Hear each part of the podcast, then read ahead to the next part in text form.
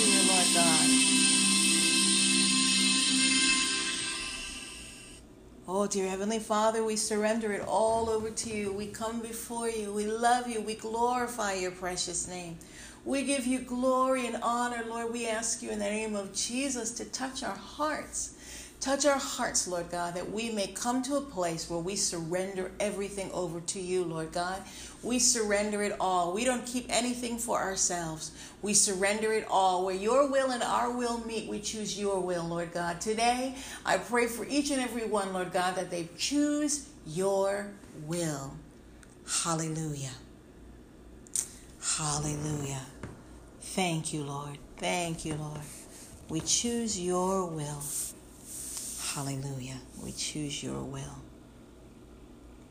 Hallelujah. Hallelujah. And every tribe and tongue join the song of the angels.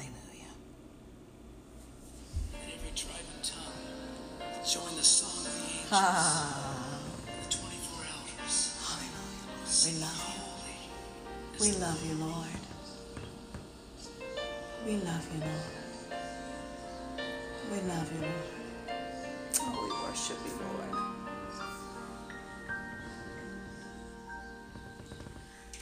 You hear the sound of heaven?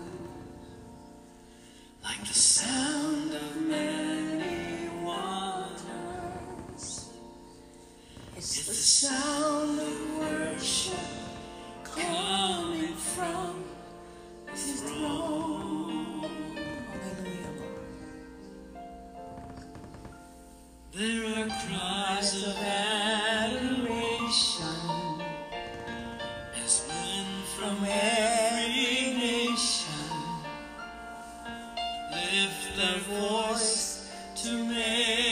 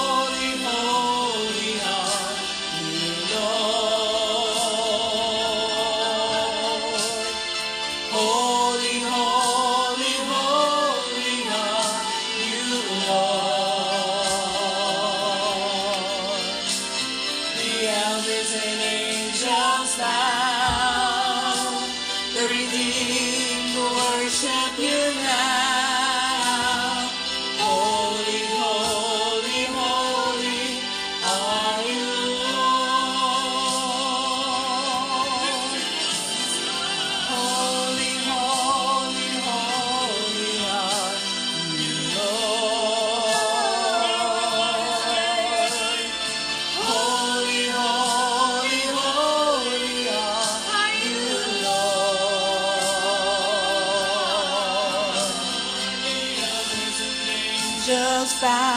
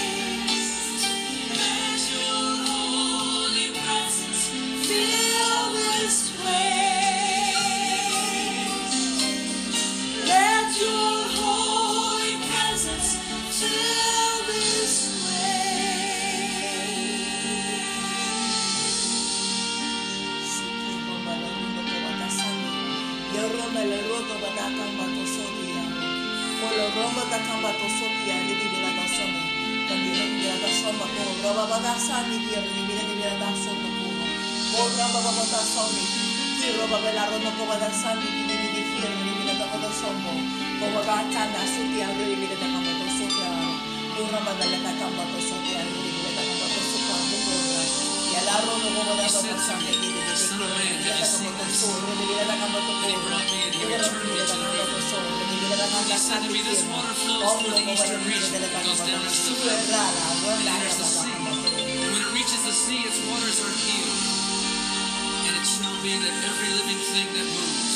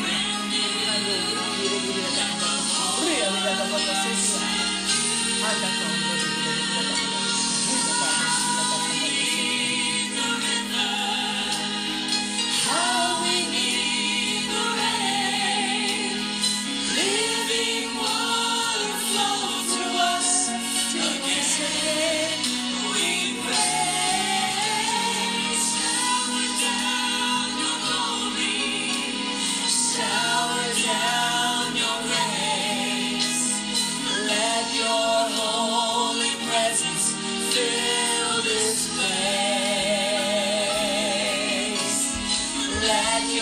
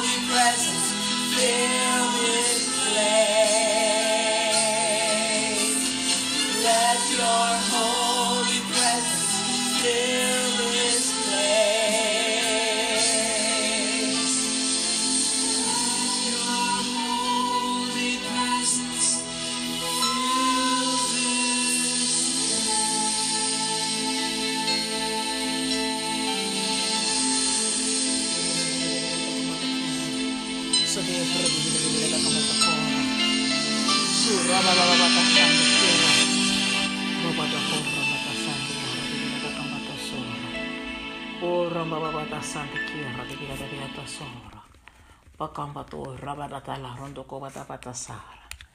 Bibi di siro di bile di bilata combatto sotoro e la rondo kobato pato suro sorti a rondo bilata combatto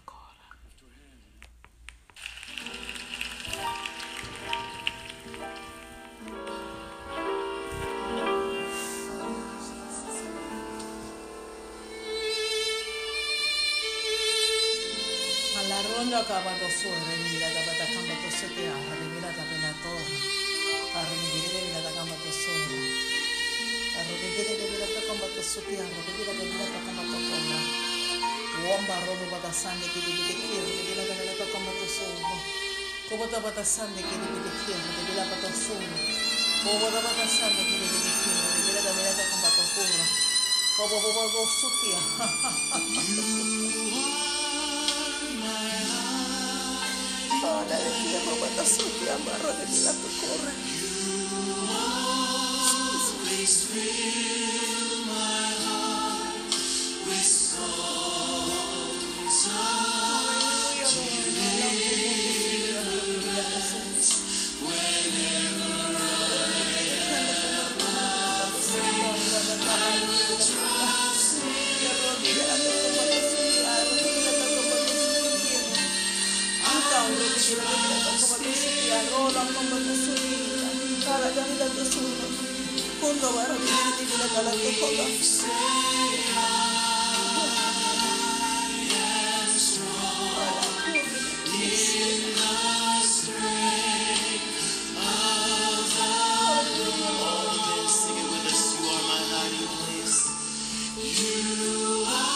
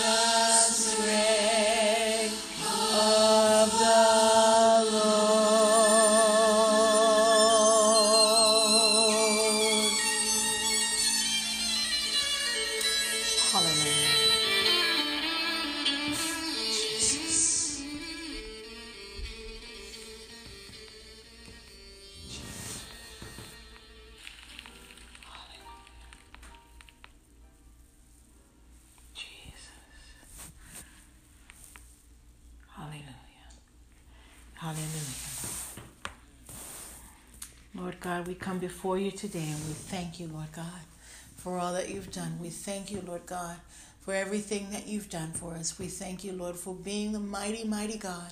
We thank you, Lord God, for teaching us your word. We thank you for your love and your mercy and your grace. We glorify you, Lord God. I pray for each one here today, Lord God, that you will touch their hearts. Give them a desire for you like they've never had.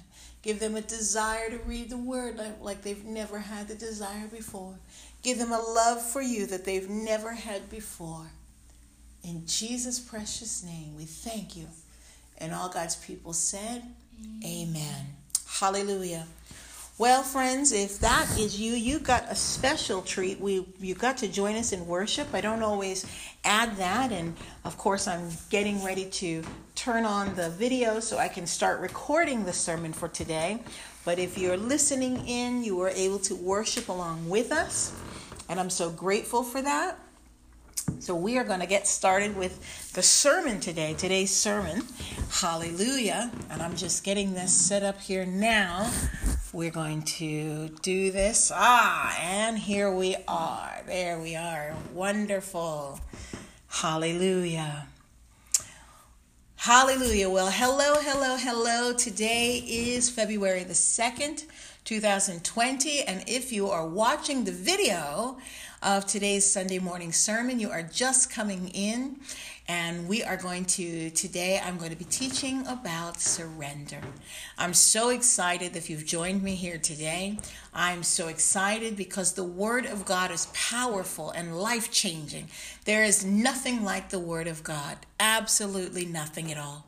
And for those of you who have been listening in already on the podcast, of course, you know that you had a special treat where you got to join us for worship today and we worship the Lord. So if you want to join us for worship, of course, you can always go to the podcast and you can listen to it at anchor.fm or wherever you listen to podcasts and just put in Michelle Donatien Ministries. You will find me and you can listen to the entire sermon. It will all be in one part on the podcast along with the worship. On the video, I always break it into two parts. So I'm going to begin by praying with you here today, those of you who've joined us by video, and let's go to the Lord in prayer. Dear Heavenly Father, let's stand. Dear Heavenly Father, I thank you for each and every person here today. Let me just move this out of the way. Hallelujah. Dear Heavenly Father, I thank you for each and every person here today. I ask you, Lord God, to give them a desire in their heart to hear your word, to heed your word, to be doers of the word rather than hearers of the word in the name of Jesus. That they may live by faith and walk out their faith through works, Lord God, that their works will exhibit their faith, as Paul said. Hallelujah.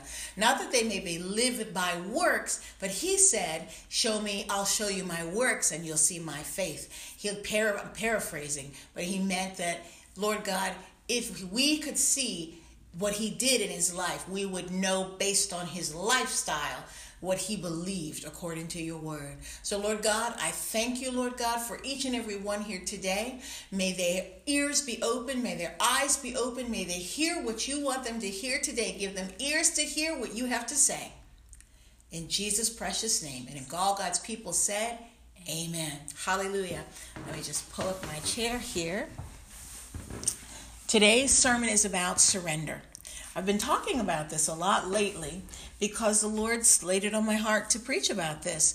And I think this is perfect. Not I think, I know it's perfect because this is something that many of us do not think about. Many people in the church have not lived according to this. And this is the word.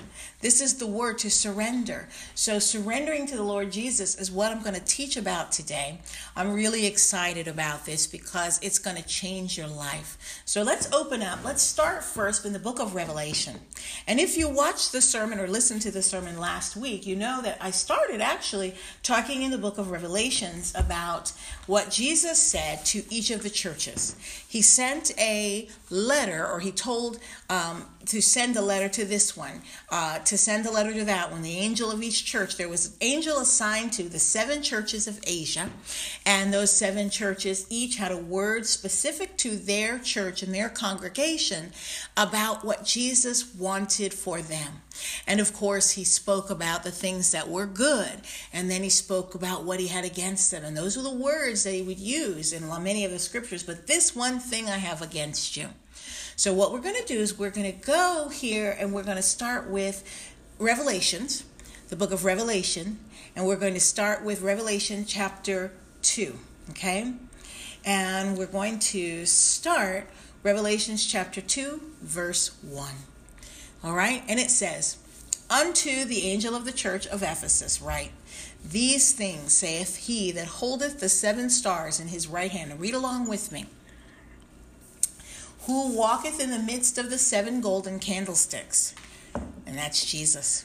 I know thy works and thy labor and thy patience, and how thou canst not bear them which are evil. And thou hast tried, tried them which say they are apostles and are not, and hast found them liars, and is born and has patience, and for my name's sake has labored and has not fainted. These are good things, right? He's saying, You've done all these wonderful things. I see this. Nevertheless, I have somewhat against thee, because thou hast left thy first love.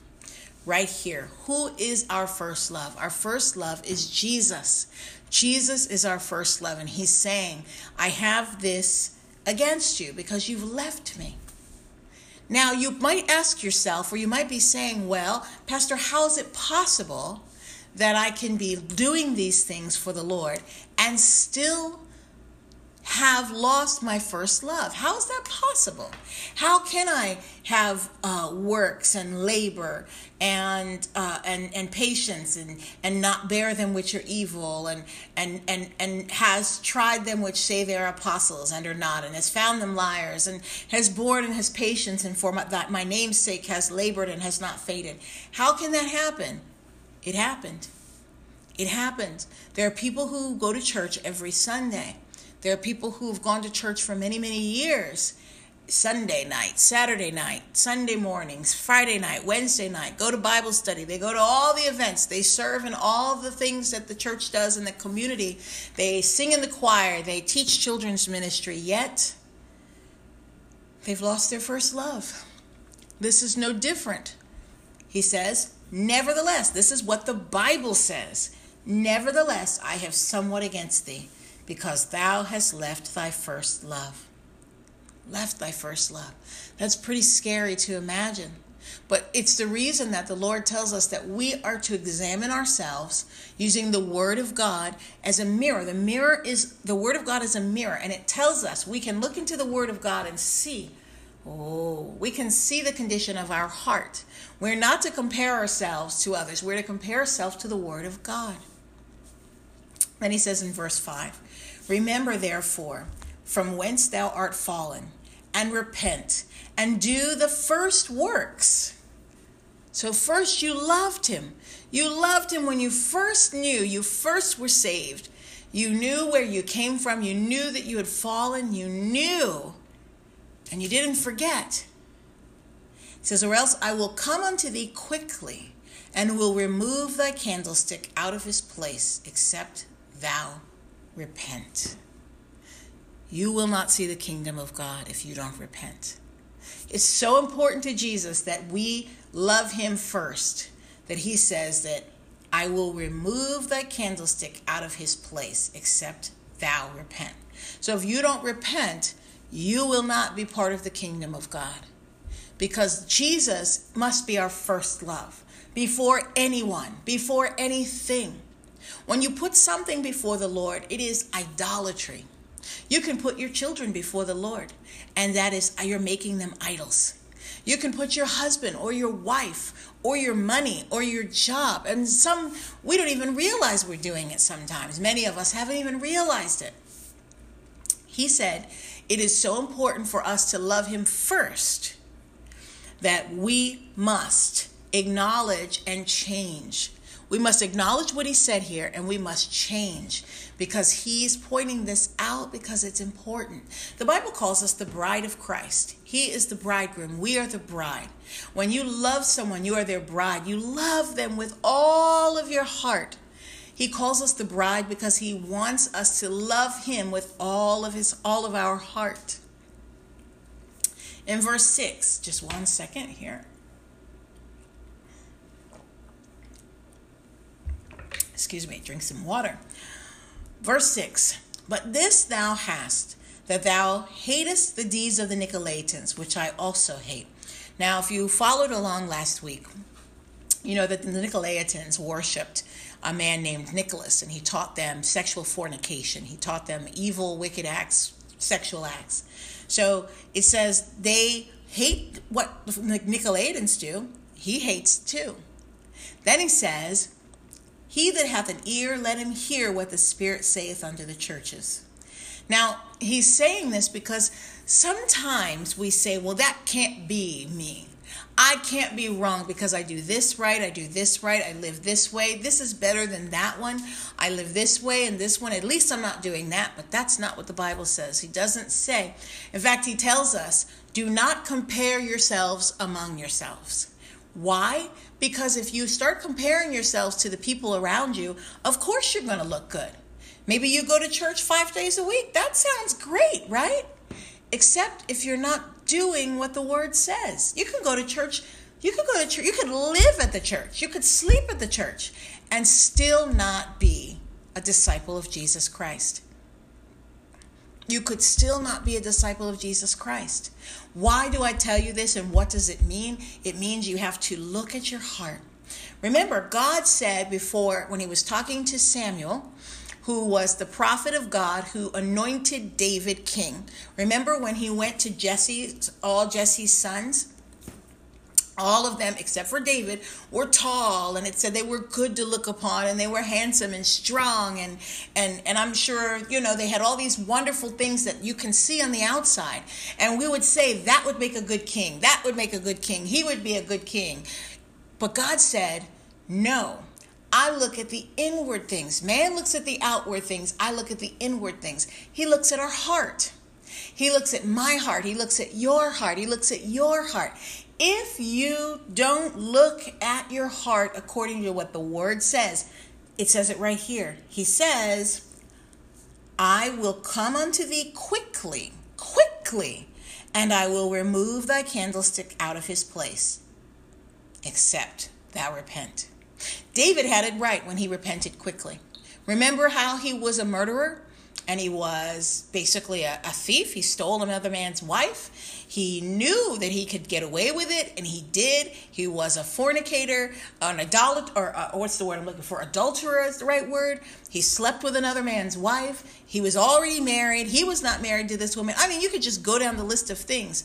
Then, on top of that, when I say he was a murderer and a conspirator, he wrote a letter, gave it to the man because he asked the man, he wanted him to go home and sleep with his wife, Uriah, so he would, um, you know, think that he got his wife pregnant when David knew that his wife was pregnant by David.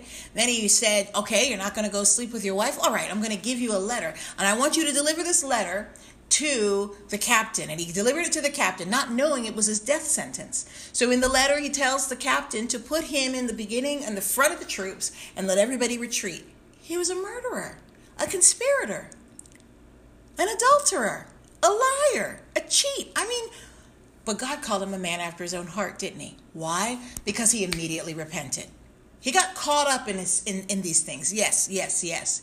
But when Samuel came and told him the story, and he said, There was a man, and there was a man who had a little, little lamb, and he loved the little lamb. And the little lamb was his only lamb. And he ate with the little lamb, and he slept with the little lamb, and he cared for the little lamb, and he loved the little lamb with all his heart. And then there was a man who had many, many, many, many, many lambs, many, many sheep. And he came and he took the man who had one, he took him and killed him. And it broke the man's heart. And David was outraged and he said, Who is this man? Where is this man? And Samuel said, This man is you. And what did David do? Immediately he repented.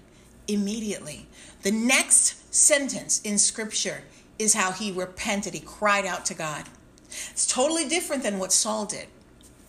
Saul was also installed as the king. He was also installed by God as the king. But Saul did not repent when he was brought, when, when, when, when God used Samuel to tell him where he was wrong. Saul said, but the people did this. But the people, it was, but the people told me. Remember when God told him to go and destroy uh, the, the other land, the people in the land? And they destroyed everybody, but they kept some things and they kept people alive and they kept some of the sheep. And Samuel comes and says, Did you kill them all? And he says, We took care of it. And he says, Well, what is this bleating of sheep that I hear in the background? And he says, to him, Today, your kingdom is going to be ripped out of your hands. Today. Because Saul says, Well, it was the people. The people wanted me to do this. The people wanted me to do that. And there are different situations. But this is the end where Saul never said, Lord God, forgive me. That's the bottom line. Go and read it yourself in the book of Samuel, and you'll see the account of Saul and the account of David. And God called David a man after his own heart, and he did not call Saul that. In fact, God knew, God knew what Saul would do. But Saul's heart was not after God, it was changed. In the beginning, remember, He went to with the company of prophets. Remember, he said, "Go, go with it. Do what is do what you think is right, because the the Spirit of God is with you." The Spirit of God was with him in the beginning, and then the Spirit of God left him because of his heart. This is exactly what Jesus is talking about here. The Spirit of God will leave you. The candlestick, the Spirit of God. What do we want?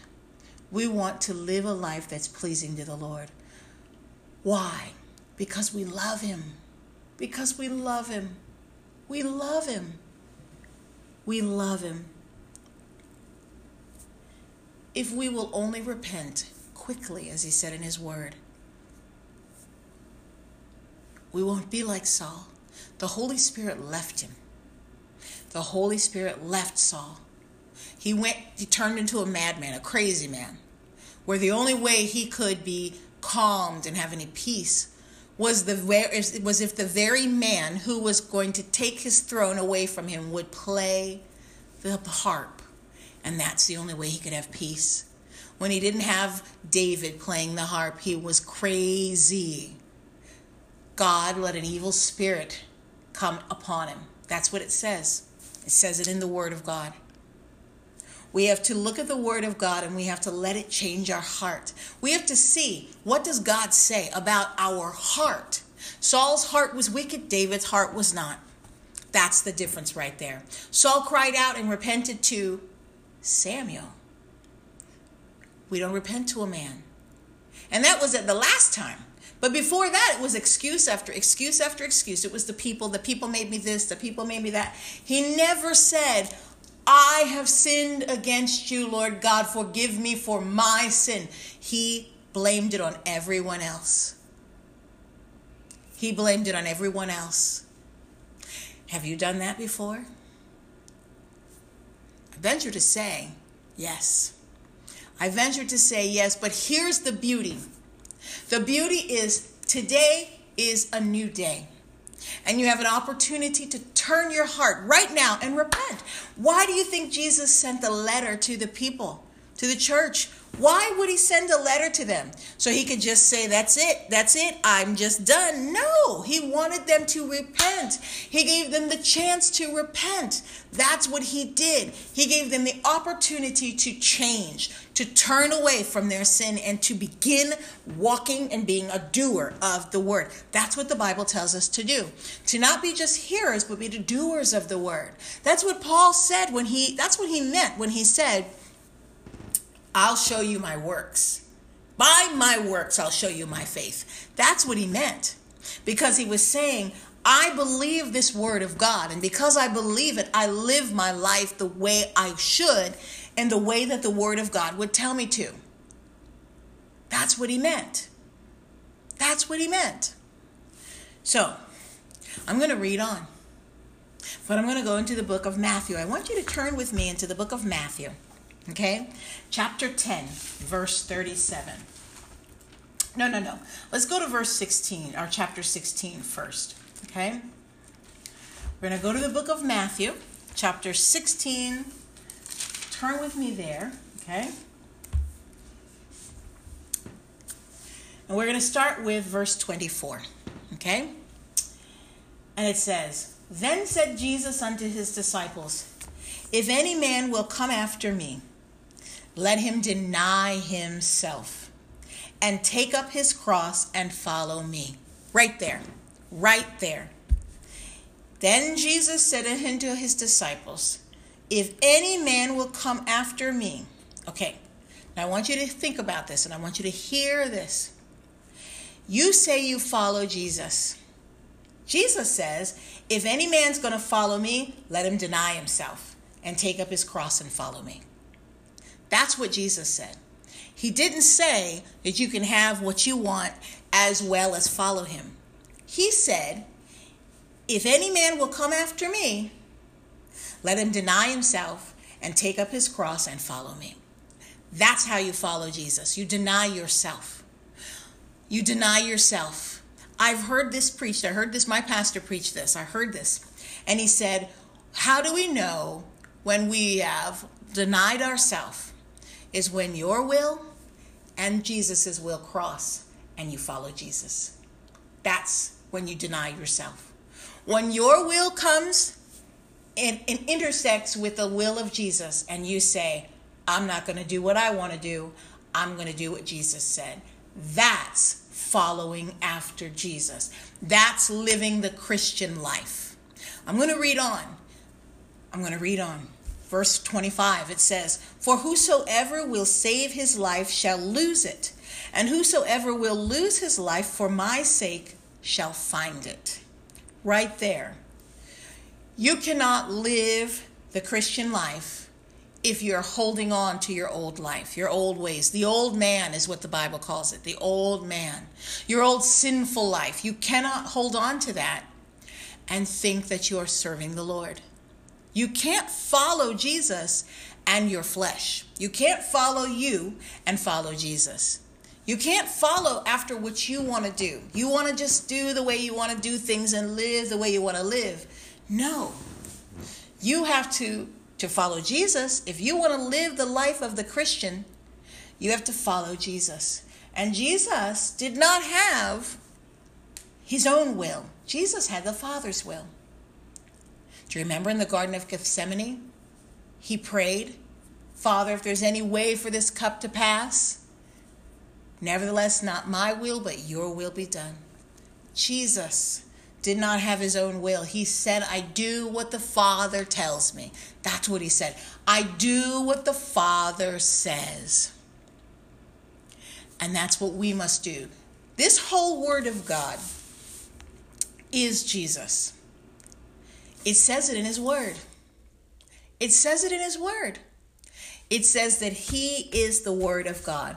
So if we choose that we want to follow Him and we want to live the Christian life, we must surrender our own life and put it to the side. He says right here, for whoever will whosoever will save his life shall lose it. What does that mean? That means if you say, you know, I want to be a Christian, but I want to do the same kinds of things that I want to do. I still like to go to the club. Uh, you know, because that part, I mean, it's not such a bad thing. I'm not doing anything wrong. I'm just dancing. I'm just enjoying myself. I still like to drink a little bit of wine. I still like to drink a little bit of beer. You know, it's not such a big deal. I like to, you know, go hang out with my friends. When I get angry, I cuss, yes, but you know, who doesn't? Well, Christians that live a holy life don't do any of those things. This is what the word says Whosoever will save his life shall lose it. Maybe you don't agree with me. This isn't about me. This is about the Word of God. Go in the Word and look for yourself. This is not about what I think or what you think, quite frankly. It's about what the Lord says. This is why I'm going to the Word of God instead of sitting here giving you my own opinion. Because my opinion has been wrong and it will be wrong. And all of us that have our own opinions, which we all do, we could be wrong or we could be right, but we can't trust our opinion. We can't trust our own thoughts. We have to trust the Word of God. The Word of God will never change. He says that He is the same yesterday, today, and forever. That means that He's not a man that He should lie. That means that whatever He said He would do, He would do. I was reading in the book of Numbers and in the book of Deuteronomy. I was amazed. I was absolutely amazed those of you that have been reading the Word of God and listening to my podcast about the where I've been reading the Word of God, you you followed along with me. What really, really blew my mind was how God is so intricate with the details. So intricate. He told Moses, send this people here, but don't take their land don't go to war against them because I gave that land to them. I promised that land to them. But just go, use your money and buy food so you can eat, buy water so you can drink, and then just pass through the land. He remembered who he gave the land to. Then there was another group. He said, Now go through this land. Don't go fight with them. Don't come against them because this is what I need you to do. Just use your money so that you can buy drink and buy food so that you can eat and you have enough to drink and just go through the land because I promised this land to this group of people. And then there's another group that he says the same thing. And as I was reading it, I'm saying, oh my gosh, everyone that he said anything to, he remembers. Maybe that's not amazing to you. Maybe you already thought of that. It blew my mind. He remembered each and every word he ever, ever said. He's the same today, yesterday, and forever. That is amazing. You read it yourself, and he goes down a whole list. Don't fight with this one because this one I promised this land to. And I did it to, I promised to it because they were this. And I promised this land to this one. I promised even people who sinned against the Lord. This was the, the, the, the land for lots. Uh, because I promised this to Lot in his generations. This one was I promised to this one in his generations, and this one to this one. I was blown away, blown absolutely blown away because God is so faithful. You don't serve, we don't serve a God who forgets what he said. We don't serve a God. And why is that important? It's not important because he can remember everything. It's important because that means that you can trust him with what he says to you. That's what's important about it. That's what blew my mind because I can trust him. I know if he said that he will forgive me as soon as I repent, then I know I've got it. That's all I have to do is turn around and repent. That's it no matter what I've done. David was an adulterer. He repented, forgiven, forgotten. The Bible says that if you repent, your sins will be forgotten. Forgotten, forgotten, gone, never remembered again by the Lord. Never.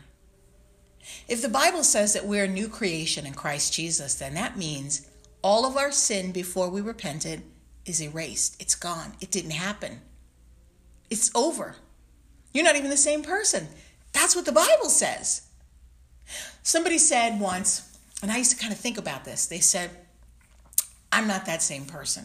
And the first time I heard it, I thought, I really had to think about that. They committed sin and somebody brought it and threw it in their face. You know, we've had that happen. We've all had it happen. Maybe you've done it to somebody. I want you to hear what I'm saying here, okay? So the person said, Well, how can you do this? Um, this was Kathryn Kuhlman. I'll tell you the story. So when she was younger, she was divorced. She married the wrong man. She divorced him when she came to her senses and she repented, immediately repented. And the Lord said, Those sins I've forgotten. They have not even happened with me anymore. You're not even the same person anymore. So someone comes up to her, a woman says, Well, how can you preach because you're a divorced woman? And she said, That woman's gone.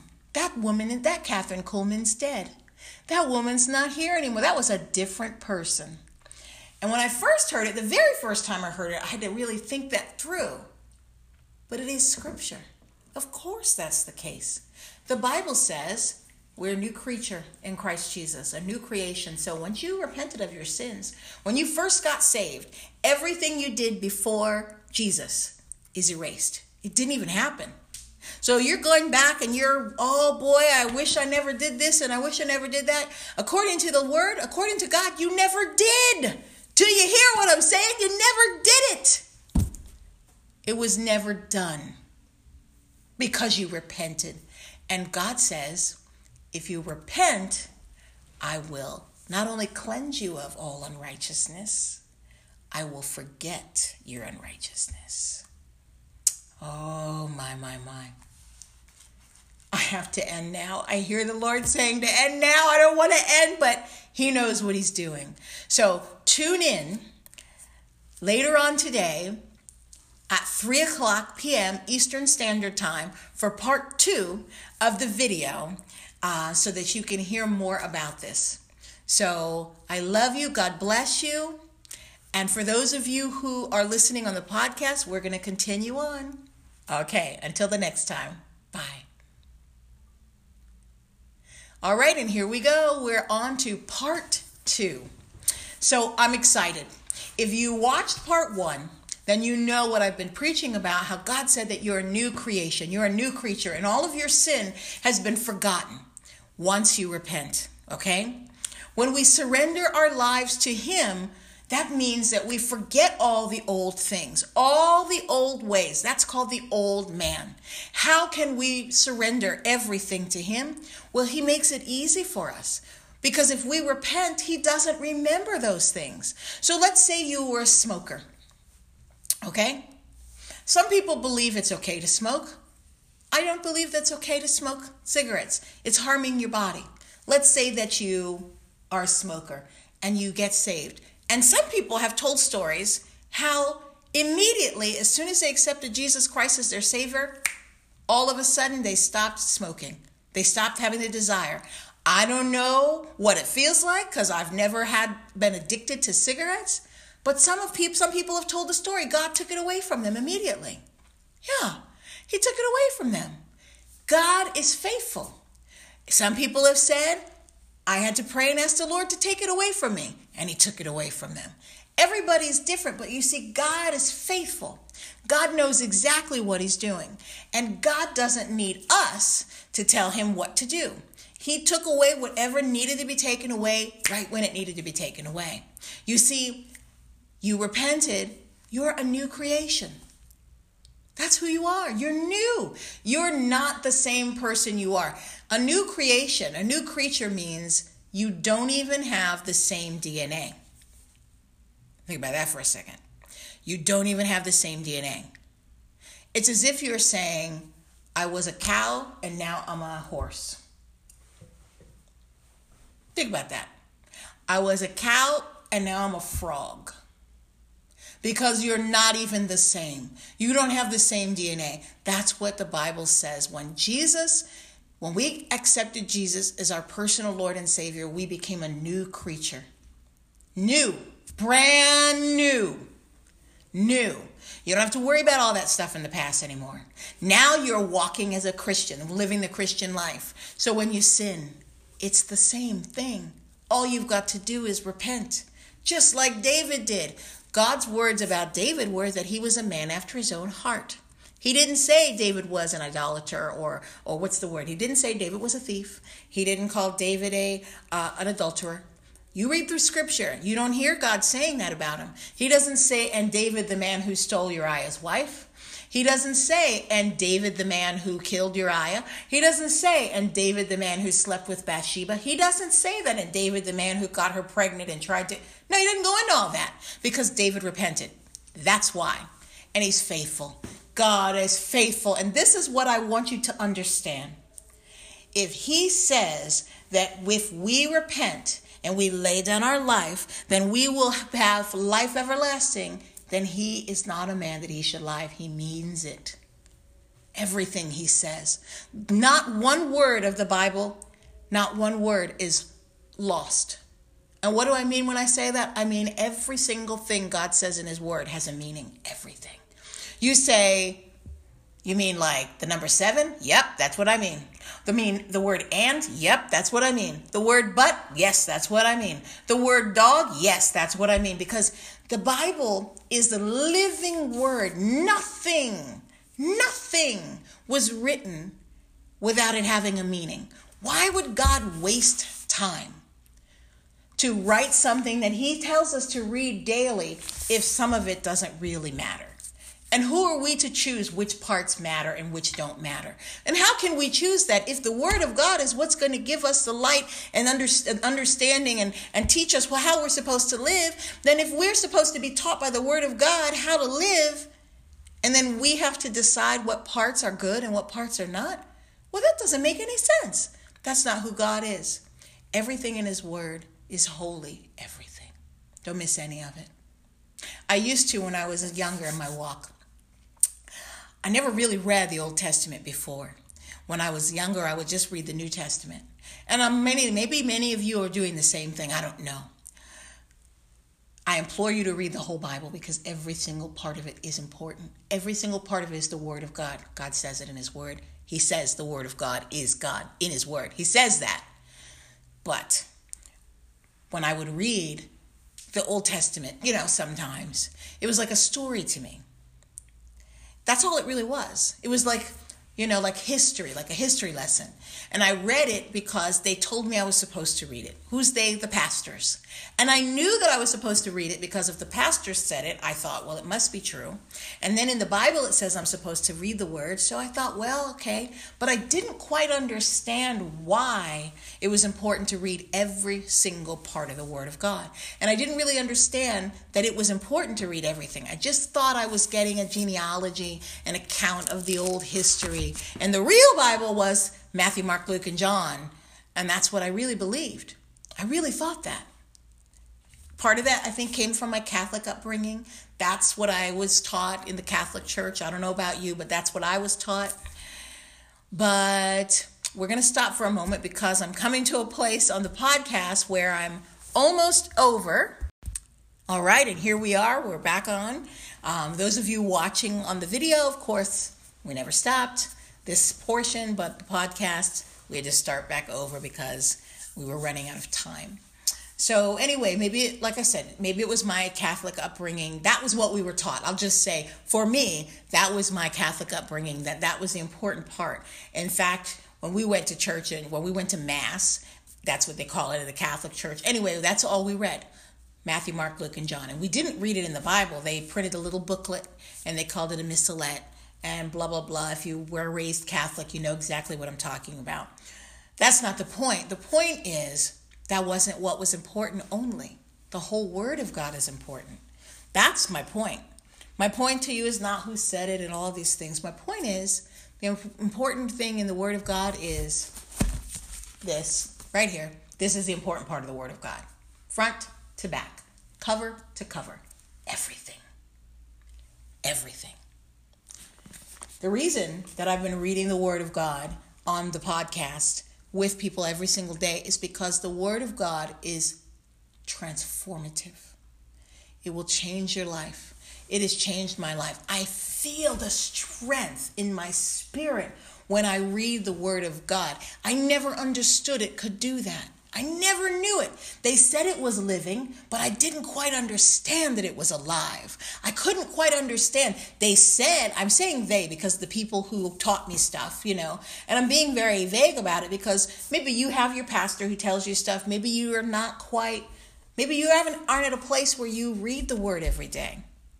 But those people, when I was not reading the word every day, would tell me you're supposed to read it. And when you read the Bible, then it will strengthen you. It makes you stronger. You can live the Christian life more. So they told me that. And so I thought, well, it must be true. And then they'd show me in the Bible a couple, maybe a scripture here, scripture there. And that was helpful for me because I wasn't reading anything. So that was better than nothing. But this word of God, reading it all, every day. Reading the Word of God is important. Reading the Word of God is important. The Bible says, let me just take you down the road here for a moment. Just imagine. Think about your day. You wake up in the morning today. Monday's a better example. Monday morning, you get up. Got the kids, get, get, get, get the kiddos ready for church or for school, excuse me, Monday get the kiddos ready for school. One of the re- things that you do to get them ready for school, you give them a shower, you know, or you tell them to take a bath, whatever it is you do, your normal routine. Maybe they take a bath at night. So in the morning they brush their teeth, but you know, you brush your teeth. Everybody brushes their teeth. Well, we're supposed to brush our teeth every day. We do our hair every day. We wash our face. If you need deodorant, you put on your deodorant. Most adults take a shower every day. A lot of kids don't every single day. They do it at night. Whatever that part is. You take care of all that. Then everybody sits down for breakfast. Or maybe you're running late, or maybe you don't sit down for breakfast, but, but you feed the kiddos something right?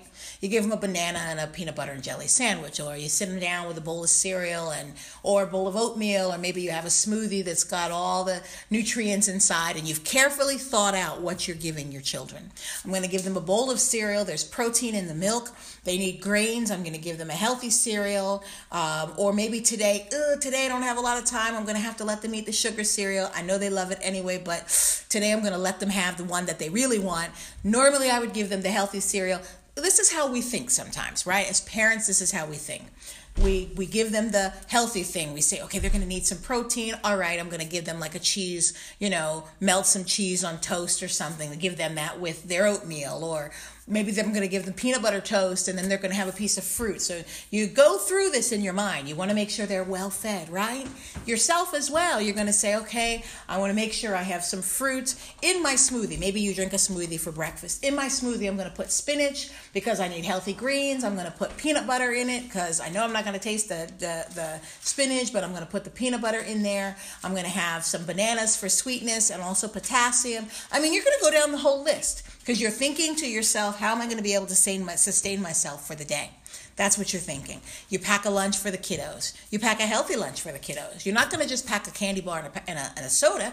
You're going to pack them a sandwich with meat and maybe some cheese for dairy, and you're going to give them some fruit and some veggies, and you're going to make sure you give them in a little fun little sugar snack, maybe you might give them, and you're going to give them some water so that they have enough water. You're going to think this thing through, and every day you eat, your body has sustenance. If your children don't eat every day, not only will Child Protective Services come and get them, but they will be starving because they don't have enough food. They need it for sustenance. I think most of you are already you're already catching on here. The word of God is our food. It is our sustenance. In the book of Matthew,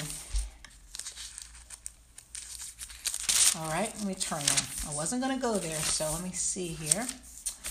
All right, dot, dot, dot, dot, dot, dot, dot. Here we are. All right. In the book of Matthew, chapter 6, verse 11, it says, okay, and, and I'm going to stop for a second. When, in starting at verse 6, or chapter 6, when the disciples said, Jesus, teach us how to pray. And he said, okay. And he began to tell them what they should pray so that they would have what they need as they pray and they can go to the Lord and ask him what they need. In verse 11, verse 10, it says, Thy kingdom come, thy will be done in earth as it is in heaven. Give us this day our daily bread. Do you think Jesus needed to tell us to ask the Lord God to make sure that we eat bread every day? to make sure that we eat a loaf of bread every day or a slice of bread every day? No, that's not what he was talking about. He was talking about the Word of God. It's our sustenance, it's our food. Jesus is the Word. We must eat of Him every single day. If we do not, we will be sick run down. We will not have enough sustenance to contain or to, to, to live our lives. We will not be able to function. If you send your children to school with no breakfast, they're not going to be able to think clearly. Maybe you don't know that. I hope you know that. Most of us know that. That's why the schools have a school breakfast program. A lot of the public schools do because they've been proven, they've proven scientifically that children who have had enough to eat are not are no longer focusing on their food and the hunger and their little empty tummies, but they're focusing on their work and they do better in school when they eat breakfast. They've done the research. You can research it yourself, but I think you know what I'm talking about here. If you have enough sustenance, then you can live. You're strong.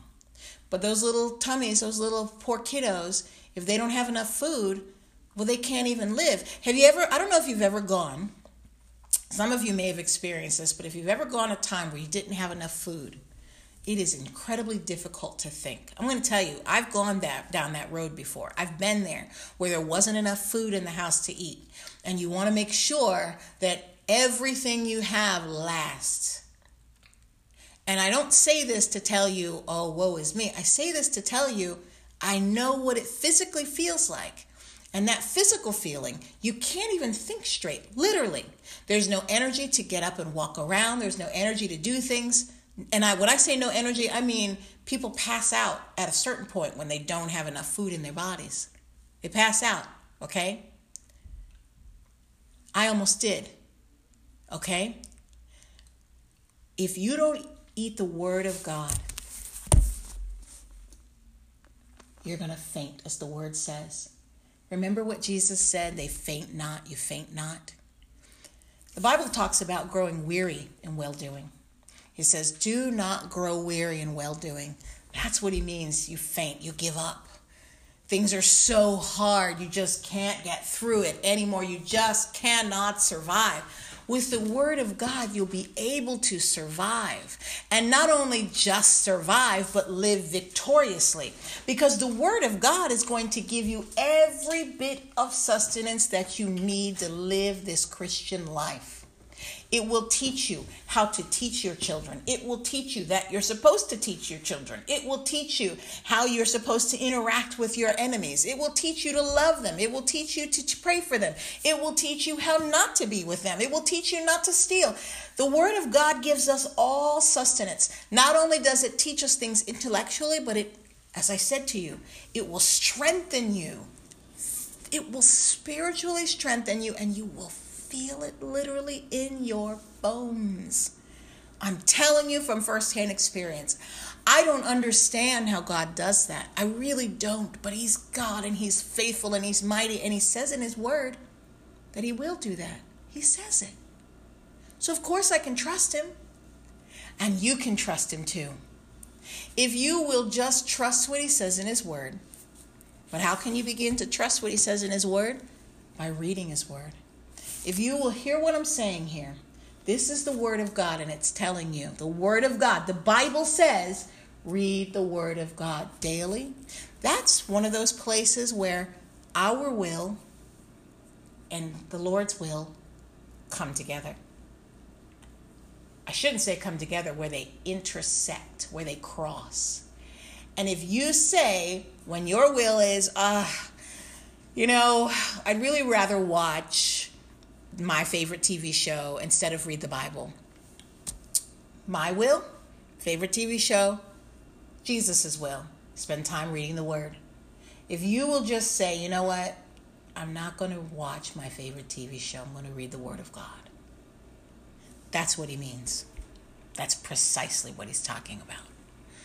Your own will, you lay it down. You surrender. You surrender. You surrender. That's what he meant. Let's go to Matthew chapter 10. Okay?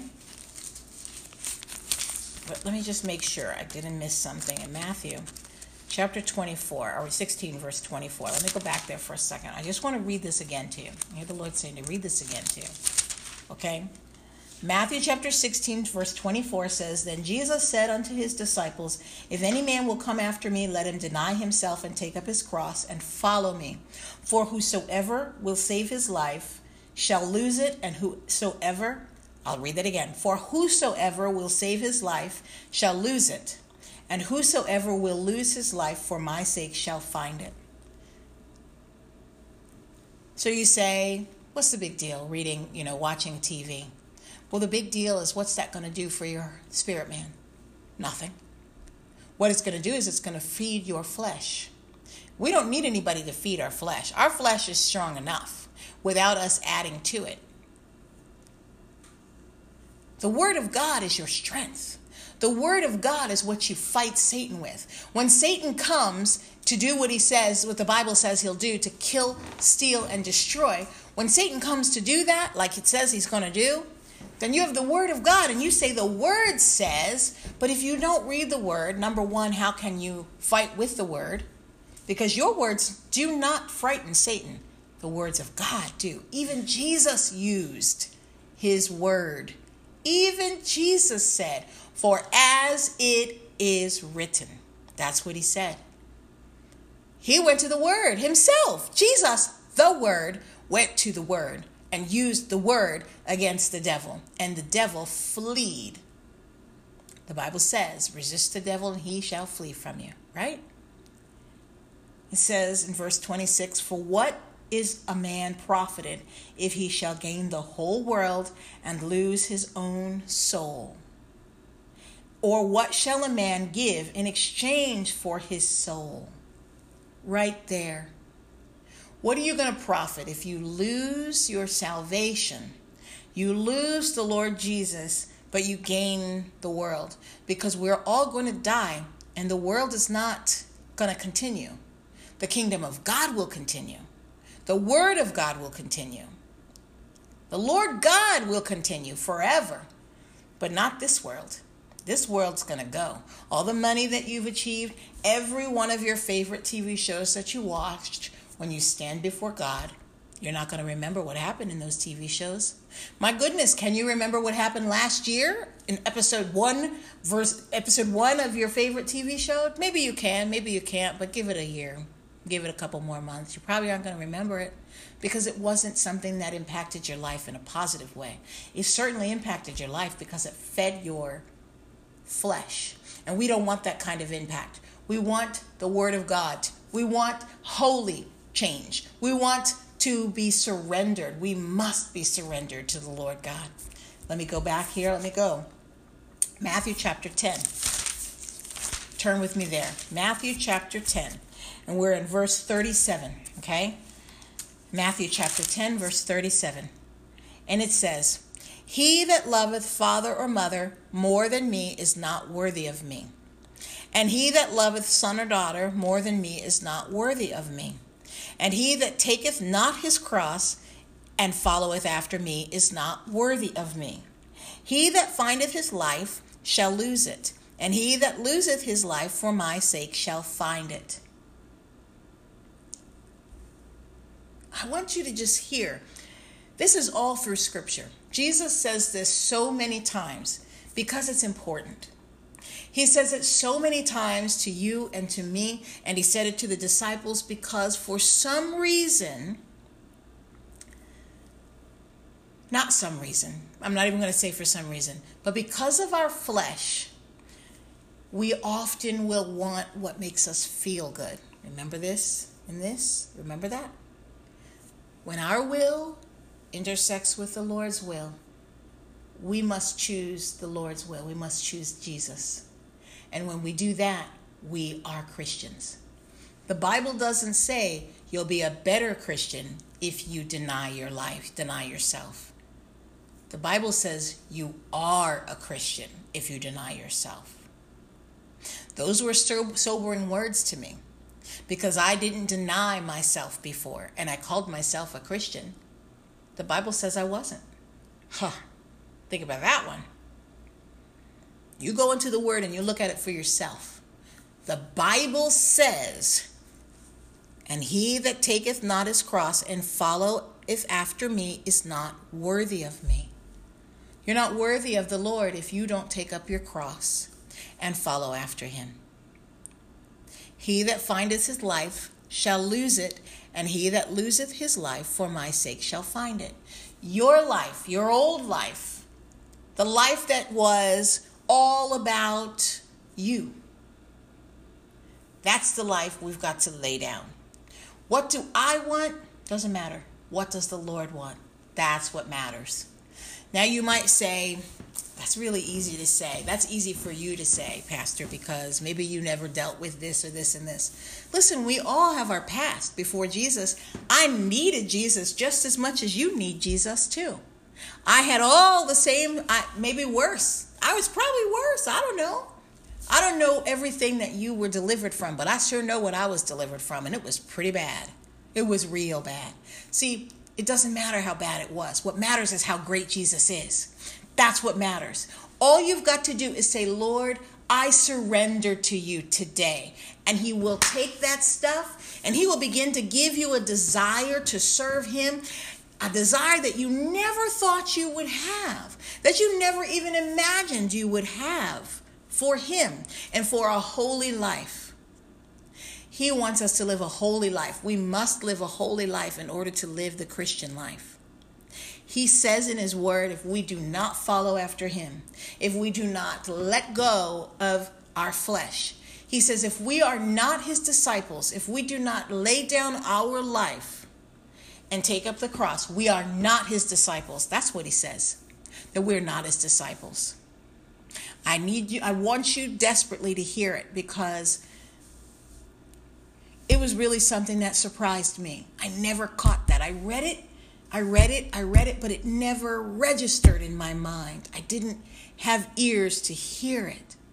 You cannot follow Jesus and follow your flesh, meaning you must deny everything about you. Everything. That means your favorite TV show that has ah, just a little bit of cussing in it. You got to deny that because a little bit will spoil the whole bunch. That little bit of unholiness, you can't be a little holy or a little bit unholy. You're holy or you're not. And the only way that you're holy is if you follow after Jesus and his blood cleanses you because my righteousness and yours is too is as filthy rags. My own righteousness, come on. I don't have any righteousness, nothing. I have nothing to give without Jesus. Nothing. All I can give him is my love. That's it. My love. My love. And even that, I need him to help me give it to him. I needed him to draw me to him, just like you. I needed him to draw me to him in order for me to love him. I mean, everything. We need him for everything. We even need him to love to love him. The Bible says that no man will come to the Father but by the but by but if the but I'm getting tongue twisted here. No man will come to Jesus but by the Holy Spirit. But if but if the Holy Spirit draws him. Only will the Holy Spirit draw you, then then only will you come to Jesus if the Holy Spirit draws you. And only can you come to God but through Jesus. So where does it start? That he drew you. He drew you. That's where it starts. He drew you. I'm back to the same point here. We need the Lord for everything. If we'll only surrender to Him, He'll do it all. Have you ever done something? I don't know.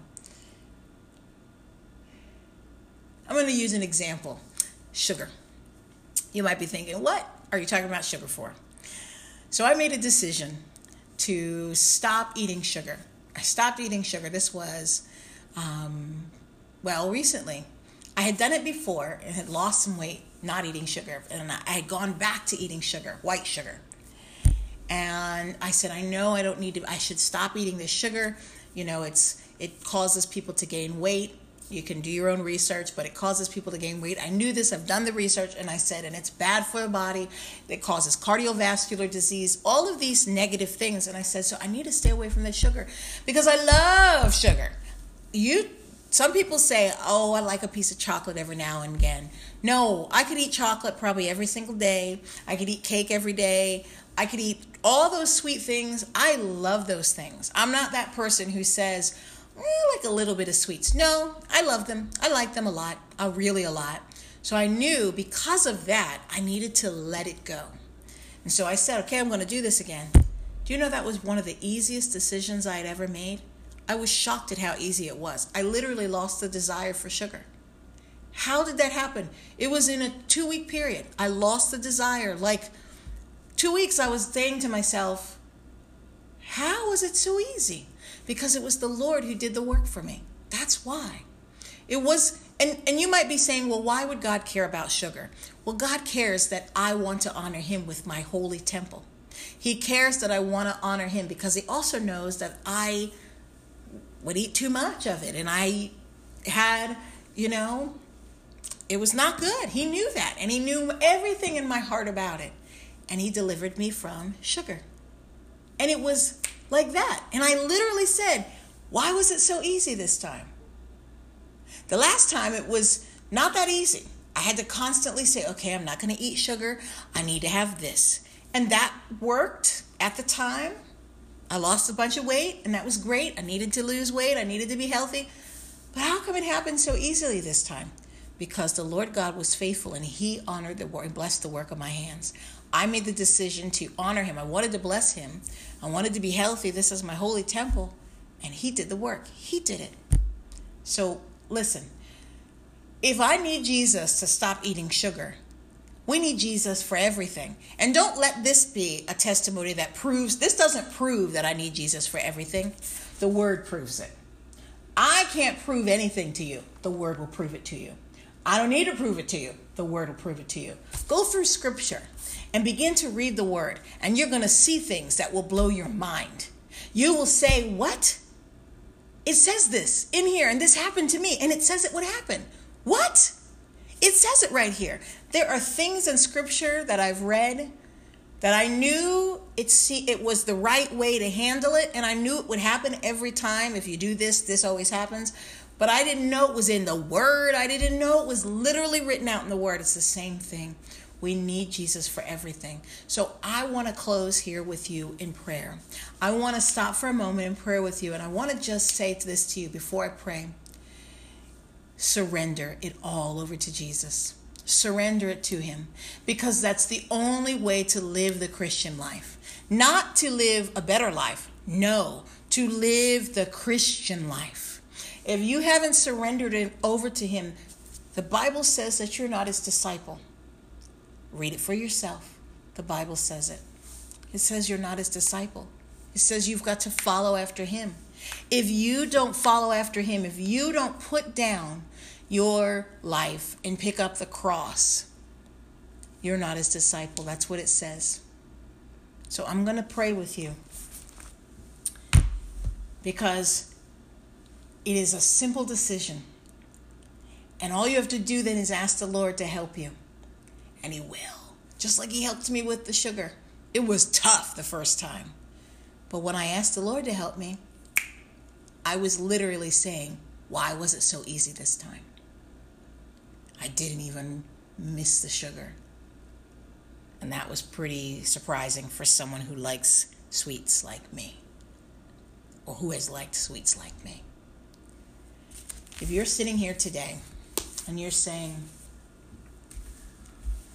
I really want to change my life, but I don't know how to do it, or I really want to be different, but I don't think that Jesus would change me because, Pastor, you don't know what I've done in my life. It doesn't matter if I know. Jesus knows already. He already knows. And the Bible says that if you come before Him just as you are, it's not about your clothes just as you are, it's about your heart, the condition of your heart just as you are. If you come before Him with a filthy heart, you are living in sin. I mean, you could be doing anything. You think you've heard, you think you've done some bad things. Prostitutes come before the Lord and He cleans them up. Idolaters come before the Lord and He cleans them up. People who worshiped other gods, you think, oh, that's so bad. He'll clean them up. David, David, remember? He was an adulterer, he was a murderer, he was a liar, he was a cheat, he was deceptive, a deceiver, all those things. I'm sure you can choose one of those, and there's a whole lot more. Jesus will forgive it all. That's what he says in his word. If you will repent, he's faithful and true, he will forgive it all all your unrighteousness, all of it, not some. So now I'm telling you now no amount of sin in the world is too much for God. Stop looking at your sin and look at how big God is. Stop looking at your sin, Christian, and say, I, I kept making the same mistake, same mistake, same mistake, same mistake. Stop looking at your sin and how big it is and look at how big God is. Because the God that you and I serve, the God of the universe, is big enough that He remembers every hair on your head. I can't tell you how many hairs I have on my head. And I guarantee He knows exact number that are gray. So you see all this gray? I don't know how many gray hairs, and it's mine. He knows how many are gray. He knows how many are short, how many are longer. He knows how many are brown. He knows a total count of hair on my head, and the Bible says that and He knows the amount on your head as well. And why is that important? Because He loves us so much that He knows us down to the nth detail. He remembered, as I told you, what blew my mind, He remembered in the book of Exodus and Numbers who He promised what land to. There's a lot of people that He made promises to, and He remembered each and every one of them. Why does that matter? Doesn't mean he has a good memory. He does. He remembers everything. He's God. He's perfect. What it means is that he's not a man that he should lie. It means that he will not lie to you what he said he's faithful in. If he said to you, repent now and I will forgive you, that's what he's going to do. Let's start right now. Let's pray. I'm going to move my chair out of the way. And if that's you, I'm going to even going to pick up my cell phone so that the people of the podcast can hear me as well. And you can pray together with me here today. If that's you, and you've been saying, I have so much in my life, and I just want peace. And I hear what you're saying, Pastor Michelle. You're saying that if I will just give it all over to Jesus and surrender everything to Jesus, then I will have a new life. Then I want to do it. If that's you here today, or you're a Christian saying, I haven't really, I've called myself a Christian, but according to what the Bible says, I'm not a disciple. I'm not a disciple of Jesus. A disciple is a Christian, friend. And you're saying, I'm shocked about that. I, I, I never realized that. Today is the new day. Or maybe you're saying, I knew it. And I've just been a bit tired. And I've just kind of threw in the towel and just said, you know what? I don't care. And some things you let slip through the cracks. Some things you just started doing again. You went and looked back at your old life. This is for you as well. Jesus is big enough that he will forgive all of your unrighteousness. Can you hear me? All of your unrighteousness. That's what he says. So let's pray right now. If that's you, I want you to pray with me this prayer with me today. Believe it in your heart, confess it with your mouth, and Jesus is faithful to forgive you. Dear Heavenly Father, dear Jesus, I'm so sorry for my sins against you. I learned that you are the Son of God and that you said to me, All I have to do is repent. And you died on the cross so that I could repent. You died on the cross so that all of my sins could be forgiven. And today I believe that if I ask you, you will forgive me. So I ask you right now to forgive me of all of my sins. I want to be a new creature in you. I want to be a new creation in you. I want to be new. Wash me with your blood, Lord Jesus. Wash me, wash away all of my unrighteousness, all my wickedness, all the bad things. Wash it away out of my life. And I promise you here today that I'm going to live my life for you, starting now, forevermore. I will take up that cross and I will follow you. I'm going to put down my desires. Jesus, will you help me put down my desires? Will you help me, Jesus, to stop doing what my flesh wants me to do and what my own desires and my sinful desires want me to do? And will you help me to do what you want me to do? Will you give me a desire, a new desire, where I want what you want, where I love what you love and I hate what you hate? I thank you, Jesus. Amen. Friends, if you prayed that prayer, welcome to the fold. If you prayed that prayer and you were black, you were turned away, welcome back. I love you. God is faithful, and more importantly, He loves you. That's the most important thing here today.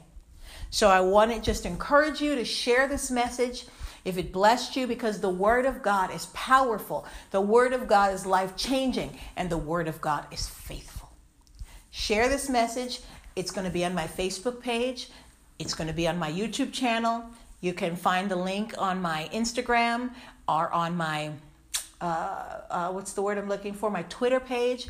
All you've got to do is look for Michelle Donatian Ministries or look for Michelle Donatian and you'll find it. You can also go to michelledonatian.com if you want to be encouraged with written content. Uh, I've written a couple of letters and I'll continue to do some things and write things that will encourage you. But, friends, I love you.